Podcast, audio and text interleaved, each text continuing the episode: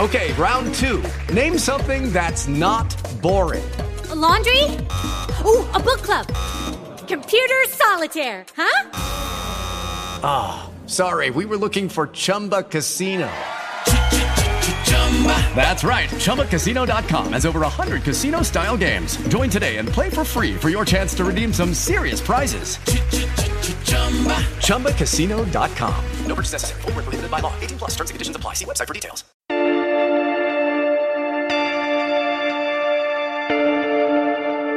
Whole fleet of them. Look on the ASA. My gosh. They're all going against the wind.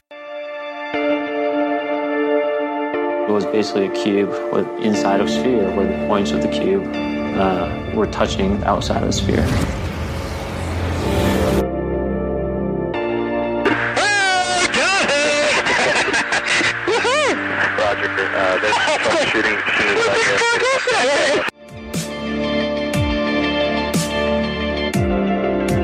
This isn't anything that just is limited to the United States. It's a worldwide phenomenon. That UFO podcast is powered by Zencastr. Zencastr is one of the world's leading platforms for recording and hosting podcasts. Zencastr is a modern web based solution for high quality audio and video podcast production.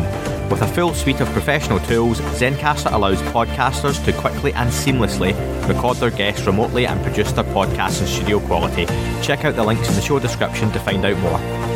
I am George Knapp listening to that UFO podcast and having one hell of a good time. Hi, everyone, and welcome back to a very special That UFO podcast. In a huge a year of news and progress in the world of UFOs, one name has made arguably one of the biggest impacts for years. His documentary, The UFO Phenomenon, and subsequent book, In Plain Sight, have rocked the foundations of the subject and added uh, a very valuable momentum to a growing cause. I'd like to introduce Ross Coulthart to the podcast. Ross, how are we? I'm very well. G'day. G'day to all your listeners. Yeah, uh, good day. It's that Australian twang you've got. And can I just say off the bat, Ross, uh, so many people asked me to either get Ross to do one of his accents when he comes on the podcast from your audiobook reading or, or, or let him swear. So I was like, yeah, he's Australian, so I'm sure it will drop in at some point. I, I, think I owe Tom DeLonge a personal apology, to be honest, because when I um, when I was doing the audio for the book, I uh, we did a um, audio book, and uh, I was asked to read it, and uh, I had so much fun because I turned Tom DeLonge, I think, into a twelve-year-old boy, a very excitable twelve-year-old boy, and um, uh, I, would love to meet him one day and shake his hand and apologize. Frankly, my American accents are atrocious. I, I don't think that's a terribly inaccurate interpretation of Tom DeLonge being a, a excited twelve year old boy because he never really had he, he, never in the best way possible. He's never really grown up since his Blink One Eight Two days, and I think that's what endears him to a lot of people. Uh, but yeah, your, your, accents went down a storm from the amount of listeners who got in touch with me as well. So that was something that was very much appreciated in the the audiobook world for those who listen. Listen, Ross, you have done many many interviews before this, and you've got a whole load more to do afterwards as well. Something that the listeners for this podcast particularly were very keen on was hearing something a little bit different or hearing some follow ups from you as well. So hopefully we've managed to do that within the body of the interview to keep things a little bit fresh. The book itself, sure. Ross, in plain sight, has been released now in, in how many countries? Um, it's uh, the US, Canada, Australia, New Zealand, uh, and Europe, UK, Europe. And how have you taken the reception to the book yourself? Is it what you expected? Look, I've been pleasantly overwhelmed, to be perfectly honest. I, I, I, I wrote the book pretty much as a primer for my own inquisitiveness. I, I you know, I, I, I asked the questions that I thought anybody should ask. And it was really funny because I had a bit of a panic when I finally sent it off to the publisher because I thought, look, it's not really saying anything that hasn't been said already.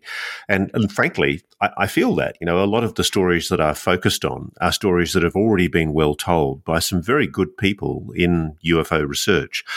But I guess what I did was I concentrated my skill set, my journalistic inquisitiveness on the, uh, on the subject matter, and uh, I, I, I, guess I focused on what I thought was significant. And uh, I think people have actually said to me that it's saying something different, which I'm quite heartened by, to be honest. I, I didn't uh, really think that that was the case. But um, uh, I can tell you the the volume of the response has just been completely overwhelming. I'm I every day I log on to my email server and there's another 150 emails and messages on social media and uh, I, I just I've moved house in recent months and uh, I'm dealing with literally uh, unpacking boxes and putting things on shelves and the uh, the pressures of dealing with that and dealing with um, answering the incredibly uh, voluminous response that I've got from the audience is quite extraordinary. And if anything, I have to say the responses that I've had have emboldened me to keep on digging which is good, and that's something a lot of people were asking about, and we'll get to down the line. Can I just ask before we talk about the book, what was your interest in, in UFOs or UAP, whatever you want to call them, in your world before you wrote the book? I guess I was interested in the fact that, I, as a journalist, I was repeatedly told we don't do stories on UFOs, that we don't cover this issue. And it intrigued me because I hadn't really engaged with the subject matter that much. I'd done one story as a student journalist about the Kaikoura UFO story in. Um, uh, which happened in Christmas of 1978. That's how old I am. And I was a 16 year old boy at that time. And uh, I followed that up for university in about 1981 and spoke to people who told me that there'd been a government cover up. And I kind of chortled about that. But years later, when I finally got to meet John Cordy, who was one of the air traffic controllers from the New Zealand Kaikoura sighting, I was floored because there was a cover up. There's absolutely indisputably a cover up. I mean, no doubt about it at all. And the thing that really struck me was there was a cognitive dissonance between what I was being told as a journalist by popular media response, this kind of default response to ridicule, stigmatize, and treat with taboo the UFO phenomenon, uh, and just to treat it with derision. And yet, privately, I can remember there was a moment when I was working on a story with our Australian Air Force. And uh, I was in a room with very, very senior officers of the Australian Air Force. And we were in a mess having a beer at the end of a long day's filming. And one of them, after a few beers, basically said to me, Look, can I ask, why don't, why don't you guys do stories about UFOs? And I said, Well, because they're bullshit. You know, nobody does stories about UFOs. And uh, he laughed and he said, No, they're not. And then he called over other people in the room, other officers who were flying officers, who were pilots of jet aircraft, pilots of um, P 3 Orion aircraft.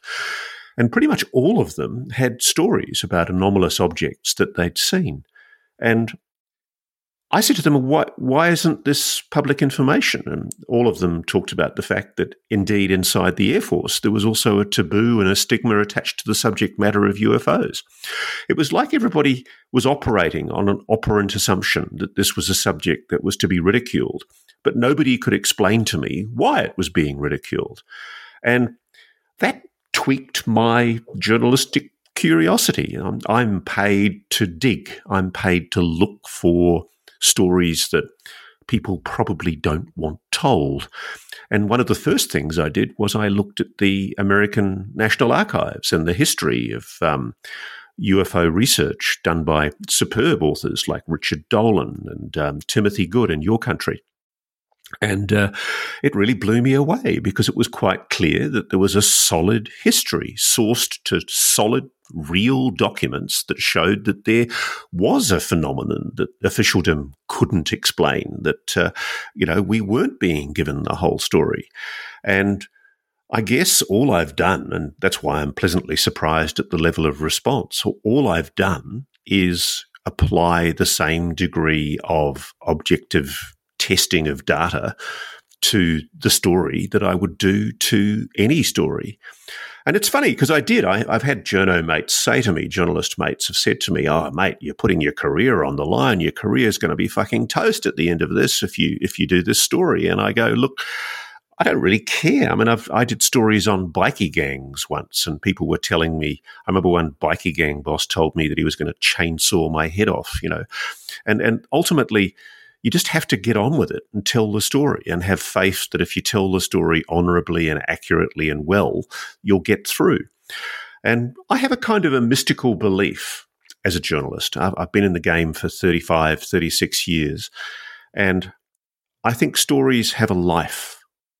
And sometimes they want to be told.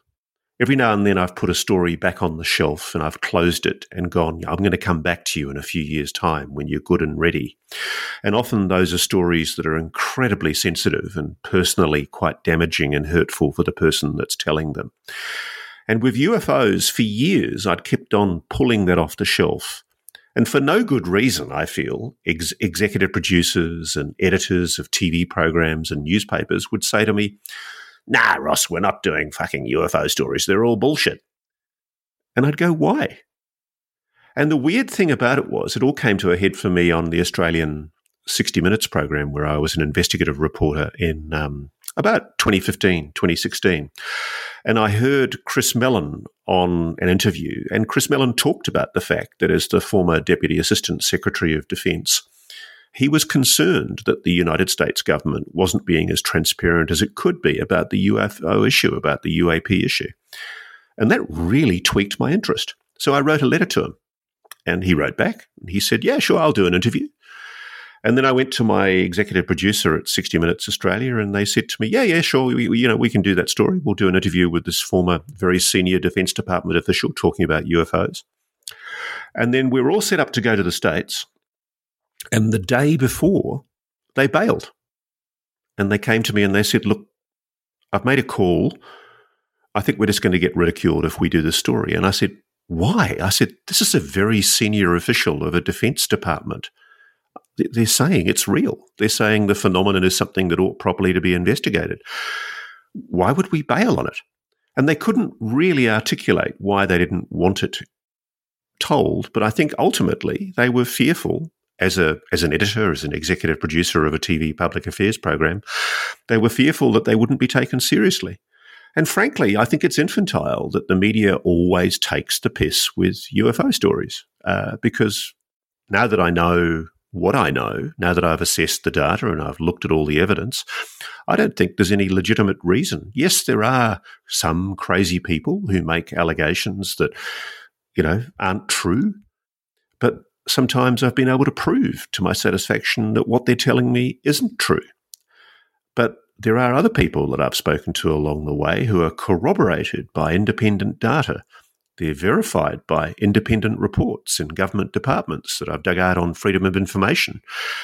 And I think it's entirely valid as a journalist for me to investigate that. And I think you're going to find that people like me are going to start asking more questions as it becomes more and more obvious. And it became very obvious to me during my research as it becomes more and more obvious that, that there is a phenomenon here that is legitimate, that it's real, and it deserves to be investigated. And I think it's long overdue. I think the media has completely dropped the ball on this subject matter, and it's time we picked up the ball and ran with it and started doing some serious digging. I mean, you imagine, imagine if, imagine if the investigative arms of all of the major newspapers started asking questions. Imagine if, for example, instead of letting it lie, when, say, as I write in my book, the leaked Democratic National Congress Committee, Democratic National Committee emails were sent to WikiLeaks and they were published on the web. The media ran with all of the emails about the Iraq war and the Afghanistan war, you know, because frankly, I think it suited their political agenda. But when people in the media saw that John Podesta was being emailed by a rock star called Tom DeLonge, and they were talking with generals from the US Air Force about UFOs, why the hell didn't the media ask Hillary Clinton what this was all about?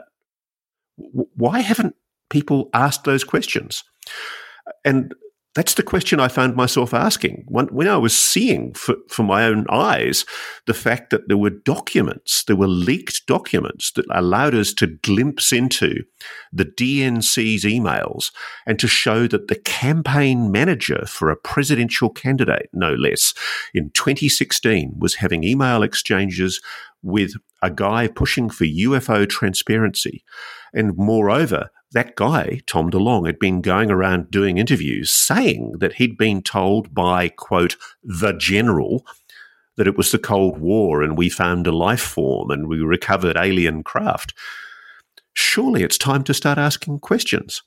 And I, to this day, I shake my head. I just do not know. And I've had phone calls from some very famous journalists because I'm a, I'm a member of a group called ICIJ, the International Consortium of Investigative Journalists, and it's based in Washington D.C. And um, you know, I've been in the room and met Woodward and Bernstein, the guys who broke Watergate, and Seymour Hersh, who broke the My Lai massacre, and I'm talking to journalists at that level internationally, and a number of them have sought me out in recent months and said hey, Roscoe, you're writing a book on UFOs? And I go, yeah.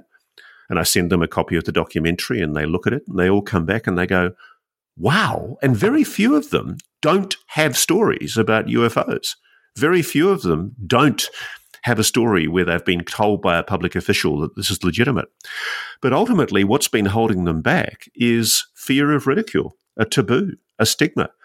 And little do they know, because as I discovered, that stigma, that ridicule, was instigated by the US intelligence community in a deliberate disinformation campaign in the 1960s and the 1970s. That's what blew me away. That, that the, the history, the counterfactual history of what's really been going on is so at odds with the reality let, let me comment, Ross, on, on something you said earlier about the, the book, and you were surprised that you didn't think you were telling anything new. But when, when an artist like uh, Johnny Cash famously covered "Hurt" by Nine Inch Nails, that was a song that had been out and you know had been done, and people loved it but that song is now his eh, because it's his interpretation and people resonate with that interpretation of the same piece of music. And i think that's what happens in this subject and what happened with your book was people saw a story that had been been told before but the way you put it together and what you added to it is what's hit the right notes with people. And i think that's what what's stuck I'm so pleased to hear that. I mean, that's the best compliment you can pay any journalist. I mean, the thing you live for as a journalist is to be able to communicate a story that you've investigated and to get the facts across as objectively and as clearly as you see them. I mean, for example, one of the things I wrestled with when I was doing my documentary was do I tell the story of alleged crash retrievals?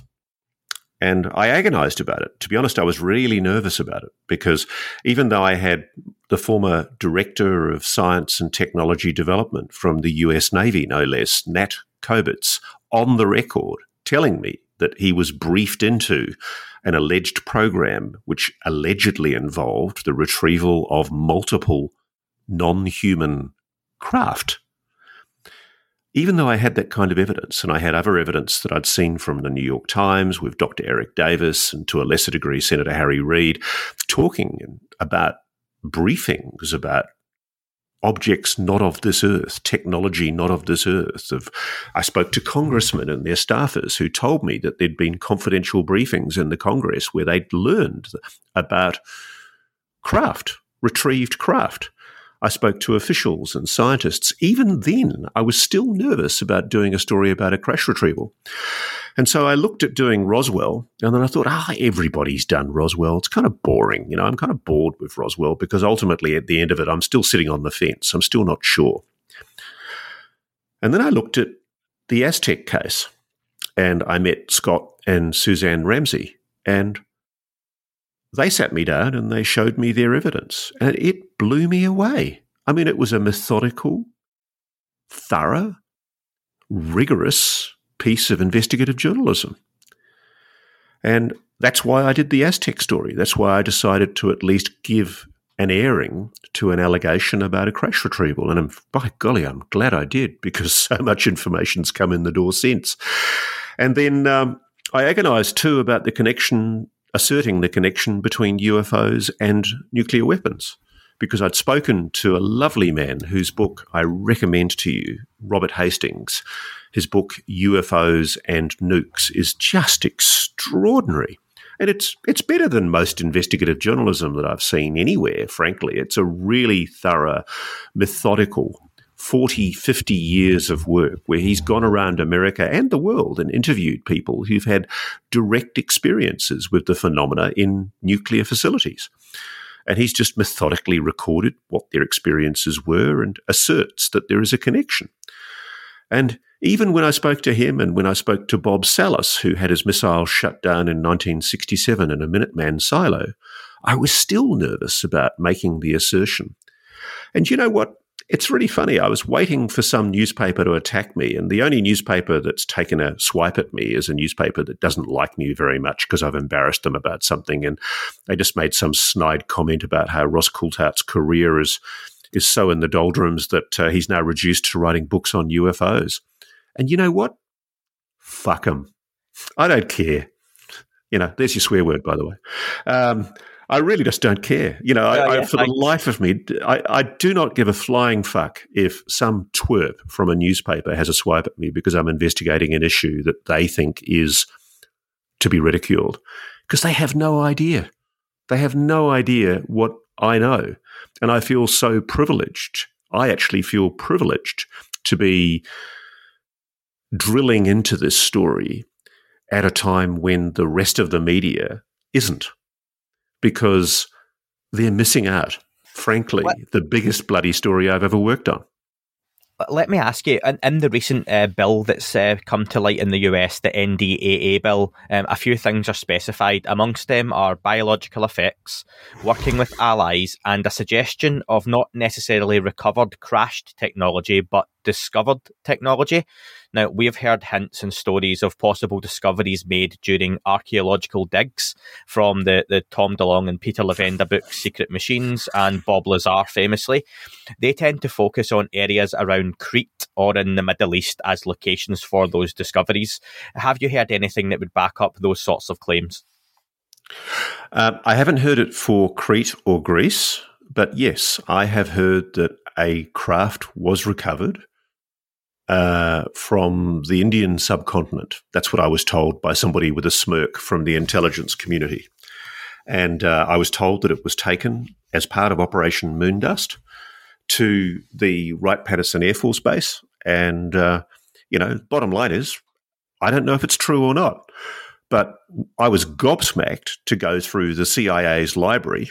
And if you go into their online archive, and I've got the links to this in my book, you will find a document, in, fe- in fact, multiple documents that refer to Operation Moondust, tracing and attempting to recover a flying saucer. That's the word they use, a craft that has been discovered in, I think, in one case in Nepal and in another case in a province of Afghanistan. And uh, just today, I was having a conversation with an Indian UFO researcher who uh, uh, was filling me in on what he knows about that incident.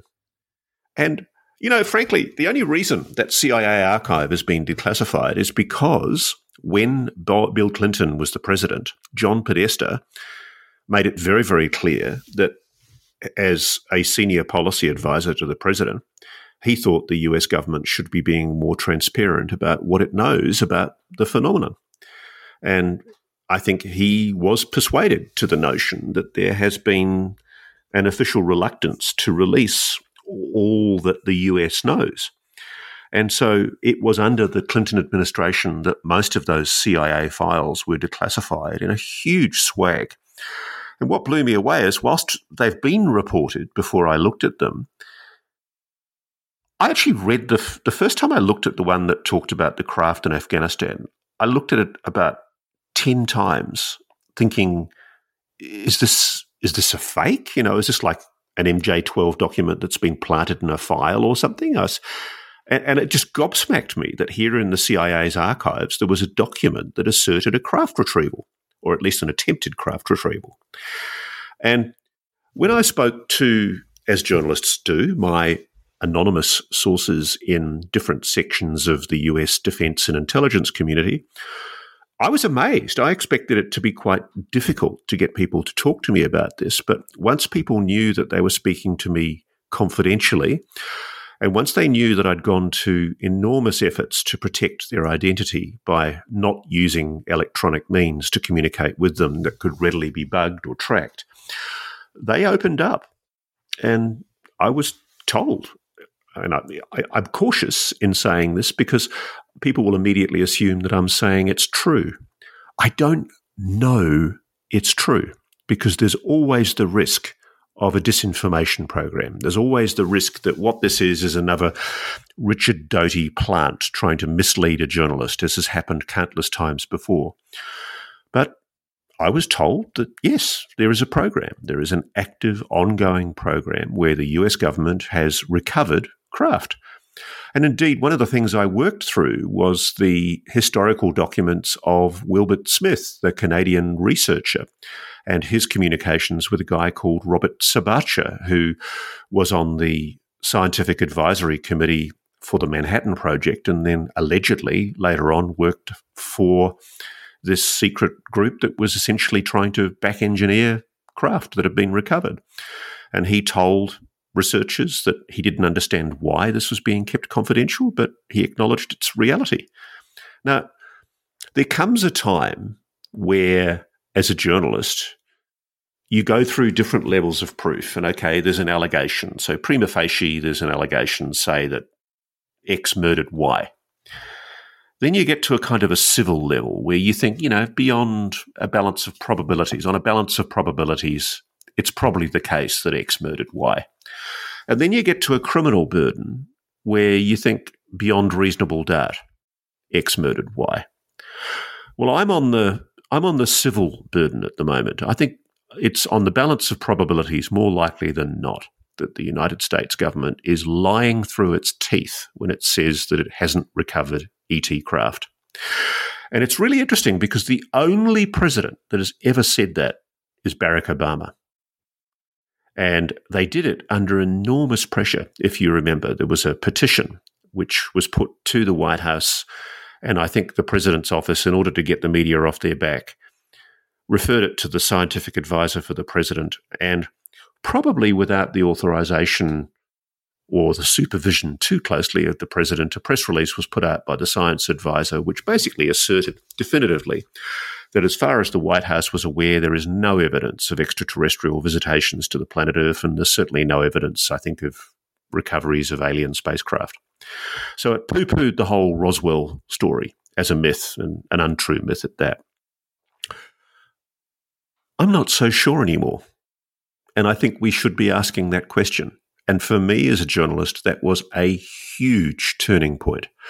And, and the best way I can express this is to say that journalists always have 10 times as many sources for the sources that they quote publicly. And so I'm making no secret of the fact that when Nat Kobitz went on the record with me and said, Yes, you can quote me, I was briefed into a UFO retrieval program. He introduced me to people. He put me on to people that he knew inside the defense, science, military infrastructure. And those people spoke to me because Nat recommended that I do. And they've trusted me with their information. And I think there's something to it. I don't know for sure. Are you asking me? Is there a is there a TR3B or whatever it is jacked up on blocks in a cave somewhere in Area 51? I don't bloody know. But I strongly suspect there is. Now, listen, you talked about stigma, and one of the arguments people will always use in this conversation about UFOs is if these craft are so technologically superior as they would appear to be, how can they how can they crash? So, in your findings and your research, have you forged any opinion as to why they may one crash or two be left here? Well, you're using the word crash, and I guess I did use the word crash with the Aztec incident but I'm not persuaded that they're all crashes. Edgar Mitchell, and this is something I'm telling you for the first time, Edgar Mitchell told my source, the spaceman, who was one of his closest friends, that he understood that a fully functioning craft was found literally with the lights on and the door open, and the US military recovered it off the Mexican military under gunpoint and took it back to the United States off Mexican soil. And that was a story that Edgar Mitchell told my friend, the spaceman. Now, I don't know if it's true or not, but I don't think Edgar Mitchell had lost his marbles even by his late time in life. And he was utterly convinced that there had been multiple craft retrievals. He told this to his friend, and indeed he told it to multiple friends. So when you have the, one of the most respected astronauts, one of the greatest American heroes of recent times, defying the United States government and accusing the US government of a cover up, of a conspiracy to conceal information. One of the other things he told his mate was he, as you probably know, lived just down the road as a little boy in Roswell. He loved that story, Edgar Mitchell, that his family in the 19th century, within the last hundred years, had traveled by horse and cart across America to live in the West of America. And here he was within that hundred years doing a moon mission as an astronaut walking on the moon. Uh, incredible stuff. Very, very wise, very, very spiritual, very, very sincere, honest man. And he went back with the spaceman to the Roswell Artesia area and he introduced the spaceman to people that he knew. And Edgar told the spaceman that he had been shown material that was recovered from the Roswell crash, material that was quite clearly not human technology. Now, I don't know what happened at Roswell. I've got no idea. But it's quite obvious to me that the United States Air Force is lying through its teeth. And one of the things that's been emphasized to me by multiple sources is craft were found archaeologically. They were found in apparent crash incidents.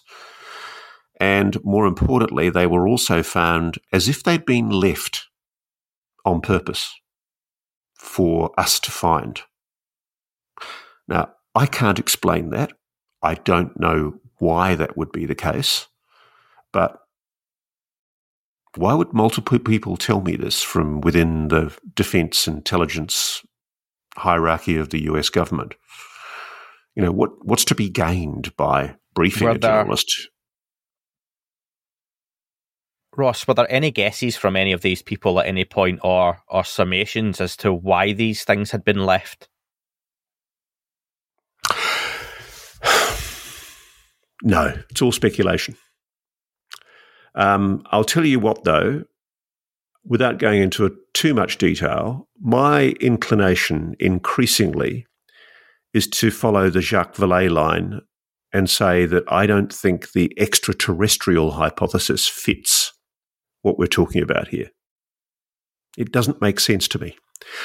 In fact, the more I look at this, the more I am drawn to the notion that this is future human. And I know that sounds mind boggling, but let's summarize what we do know. What we do know is that there is anomalous technology and I don't give a rat's ass what the skeptics say. It is technology. It's not weather balloons. It's not weather phenomena. It's not misidentified aircraft. It's a technology. It's way beyond known terrestrial technology. As the five observables say, it's hypersonic. It's capable of maneuvers that are incredible, turning right angle turns on the point of a dime. Uh, it appears to have stealth capacities. It appears to be able to penetrate solid surfaces. It appears to, to be able to manipulate human perception and consciousness. This is weird shit. And it's real. And, and there are documents and sources that substantiate the reality of this phenomenon. So let's, let's start from a base of acknowledging that what we are talking about here is something that is inexplicable by known human technology. I know some people are still clinging by their fingernails to the notion that this might be some black American project, that it might be a, a TR3B or an Aurora that was developed 30 or 40 years ago. And who knows, that may be the case. But I don't think the US built it. I don't think they conceived it. I, I don't think if, if they have cracked anti gravity, I don't think they did it by themselves. I think there's a strong possibility they have, but somebody's given them a cosmic shove. And so if it is future human, let's just postulate for a moment. Why would future humans suddenly start taking a much more active interest in humanity around about 1947 over an area of New Mexico and Nevada where we, oh, just so happen to be testing nuclear weapons? And why is it? And I commend again Robert Hastings' excellent book to everybody, UFOs and Nukes. Why is it that almost every single ICBM facility in the United States has been visited by these objects? It's in encounters with this phenomena. Why is that happening? It is an irrefutable connection. And so if you extrapolate from that, is it inconceivable that future humanity might be trying to warn us about the dangers of what we're doing, playing with matches? Because that's what Edgar Mitchell told his friend. Edgar Mitchell said they're worried about the kiddies playing with matches. It's as simple as that.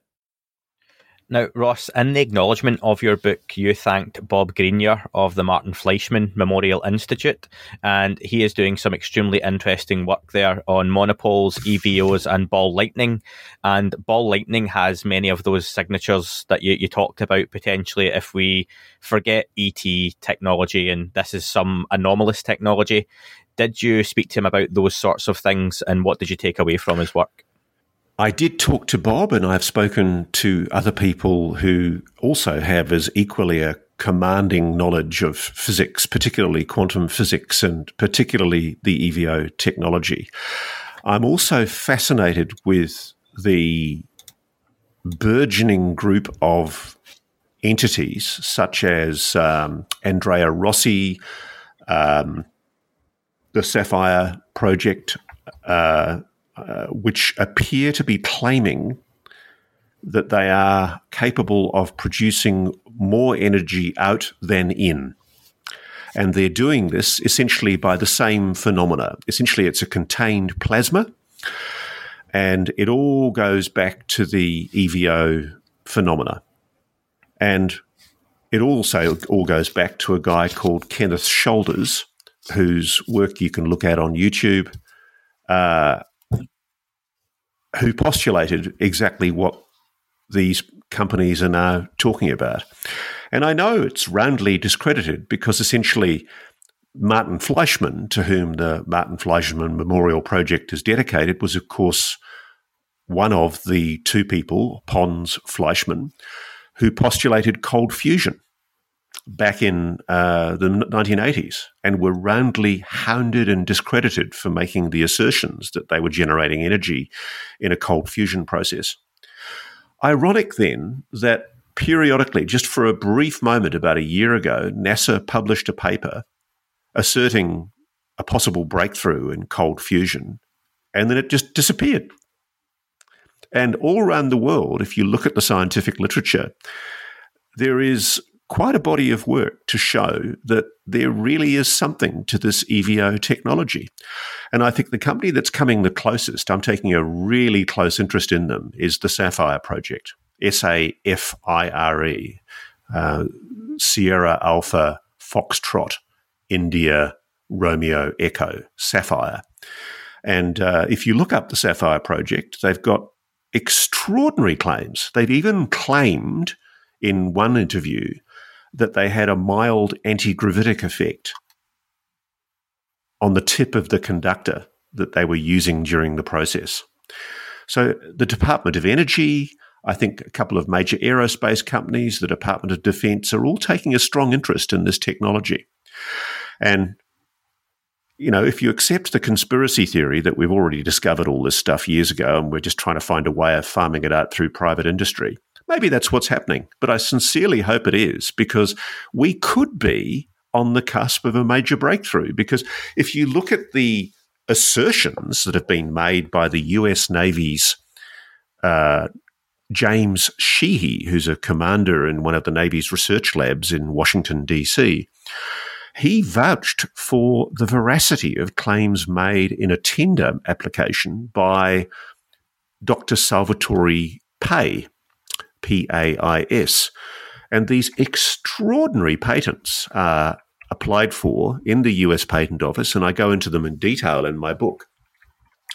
where Dr. Pais is asserting that he's developed a room temperature superconductor, a force field generator, a transmedium vehicle. I mean, what he's essentially describing fundamentally is antigravitics. Um, he's also describing a contained fusion reactor. And in some of these patents, Commander Sheehy, his commanding officer, has written letters in support of the patent application, asserting the veracity of their operability. Now, in a past life, I used to be a lawyer, and so I know that when you make a patent application, if you make a fraudulent statement in a patent application, it's invalidated. So if it can be demonstrated that you've made an assertion that is untrue at a patent application, then it completely fails and it's useless. So why the hell is the US Navy making assertions within a few years of the Tic Tac sighting in 2004 that it has developed technology that, by all accounts, appears to be anti gravitic technology and appears to be generating extraordinary amounts of energy, far beyond known technologies that we have on this planet at the moment. And all I'm doing is asking, what the hell's going on? Why aren't the media asking questions about this? Now, you're talking about anti gravity technology, and a, a, huge fan of your book is one Mr. Luis Elizondo, who I'm sure you, you know well. Um, I asked you an email previously uh, for some from new information that potentially might be coming up, and you said to me, Ross, and I'll quote, ask me about the evidence that the US is tracking UAP craft using electromagnetic signatures. And I would potentially link this to Lou Elizondo himself, teasing there is a very simple way to detect these objects. Would that be correct? I think he's right. Uh, I've spoken to boffins who've told me that the US knew the frequencies that allowed them to track, detect, and anticipate these objects way back 30, 40 years ago. They've known about this and they've been tracking them with aircraft. And I've spoken to people. Uh, Bob Fish is one guy I name in my book, who's a former very, very uh, highly cleared, top secret SCI cleared uh, t- communications expert who was working in the offices of a major defense contractor. And he was briefed about uh, an incident where uh, uh I think the first time it happened was in 1957. And it's actually, there's a paper I've discovered that actually talks about this, where the frequencies for the object and its movement are described and tracked by this craft by this Air, the US Air Force craft. And then I've spoken more recently to people who've told me. I mean, Bob told me that he was aware of allegations that uh, from a guy who was um, on a, a, surveillance aircraft that was doing routine communications monitoring off Cuba during the Cold War. Uh, that guy briefed him about how the plane that he was in was diverted to uh, a location off Florida. That's all he'd tell me where UAPs were detected coming in and out of the water. That is, craft coming in and out of the water, transmedium vehicles, UFOs. And as a result of me talking about that in other podcasts, I've had a, an array of scientists, technicians, military, multiple sources have contacted me telling me not only has the US done this? It's continuing to do it, and we're doing it in space now. We're also monitoring these objects in space. The allegation has been put to me by a source that I hugely respect but won't name that the United States is exploring the possibility, and may indeed have already attempted to do so, of using these frequencies to bring down these objects. So, essentially, an offensive strategy against one of these objects to deploy the electromagnetic frequencies of this object against it to try and bring it down. I sure as hell hope that's not happening because the concern that was expressed to me was the risks involved in doing that. Multiple sources have told me that they're aware of an active operation right now just off the Virginia coast of the United States of America, where since 2014, 2015, US Navy pilots have on a almost daily basis been seeing anomalous objects and filming them right next to their craft. And I'm told, and indeed Elizondo went on the record with me on this, some of these videos are extraordinary. They're incredibly clear, but they haven't been released to the public. Why? If the US is genuine when it asserts that this is a mystery, if it really is the truth, as the UAP Task Force report to Congress asserts, if it really is the truth that the US has just discovered this phenomenon, that, oh my God, these UFOs, oh hell, they're real. If that really is the case, then why the hell haven't they released everything they know? Because a lot of what I've been told by sources in government, in military, in defense aerospace is mind blowing. And I reckon the public's got a right to know about it. And I've invited officials who've told me about it on the record, off the record. I've said to them, look, is there any good national security reason that you can think of as to why the public shouldn't at least be allowed to see these videos? Because frankly, I think, I mean, I haven't seen these videos. I've had them described to me. From what I've heard, if they were released, it would be game over. That is all for this week's show. Thank you very much for listening. Please remember to leave the podcast a review on your chosen platform. You can like, retweet, and subscribe. That would all be very much appreciated. The shows are being uploaded onto YouTube as we speak more and more. You can sign up at patreon.com forward slash that UFO podcast to access the shows ad free as well. Please get in touch on Twitter, Facebook, Instagram, that UFO podcast. Of course, on Twitter, it's at UFO UAPAM. And again, folks, as always, keep looking up. You never know what you might see.